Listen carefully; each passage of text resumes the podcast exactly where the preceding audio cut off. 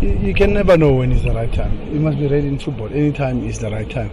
But if you have 11 players on the bench, you have three subs, and you've got you're playing home, and you've got your supporters.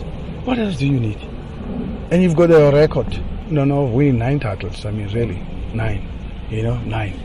You look back at your opponents because that's what you look at. You look back at your opponents and then you say, "Oh, okay, nine titles." You can look back at them and say, "Oh, okay, what what have you done for now?" and all that. Uh, what has been what is the the history for the last seven years?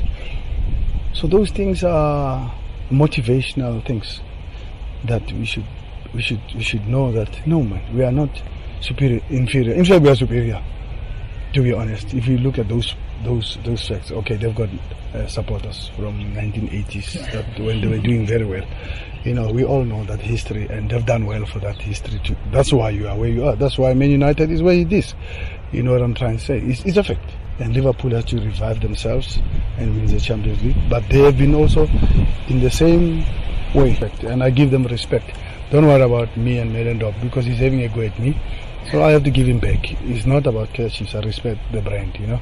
And I can also judge my my myself and look back at my my last seven years and uh, and all that, and then I can still say, oh, by the way, I, I, think I'm in the right space. I've done something right here, if I want, you know.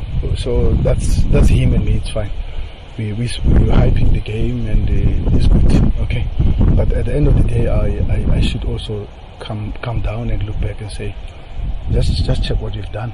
Do you really want to to be wrestling in the mud?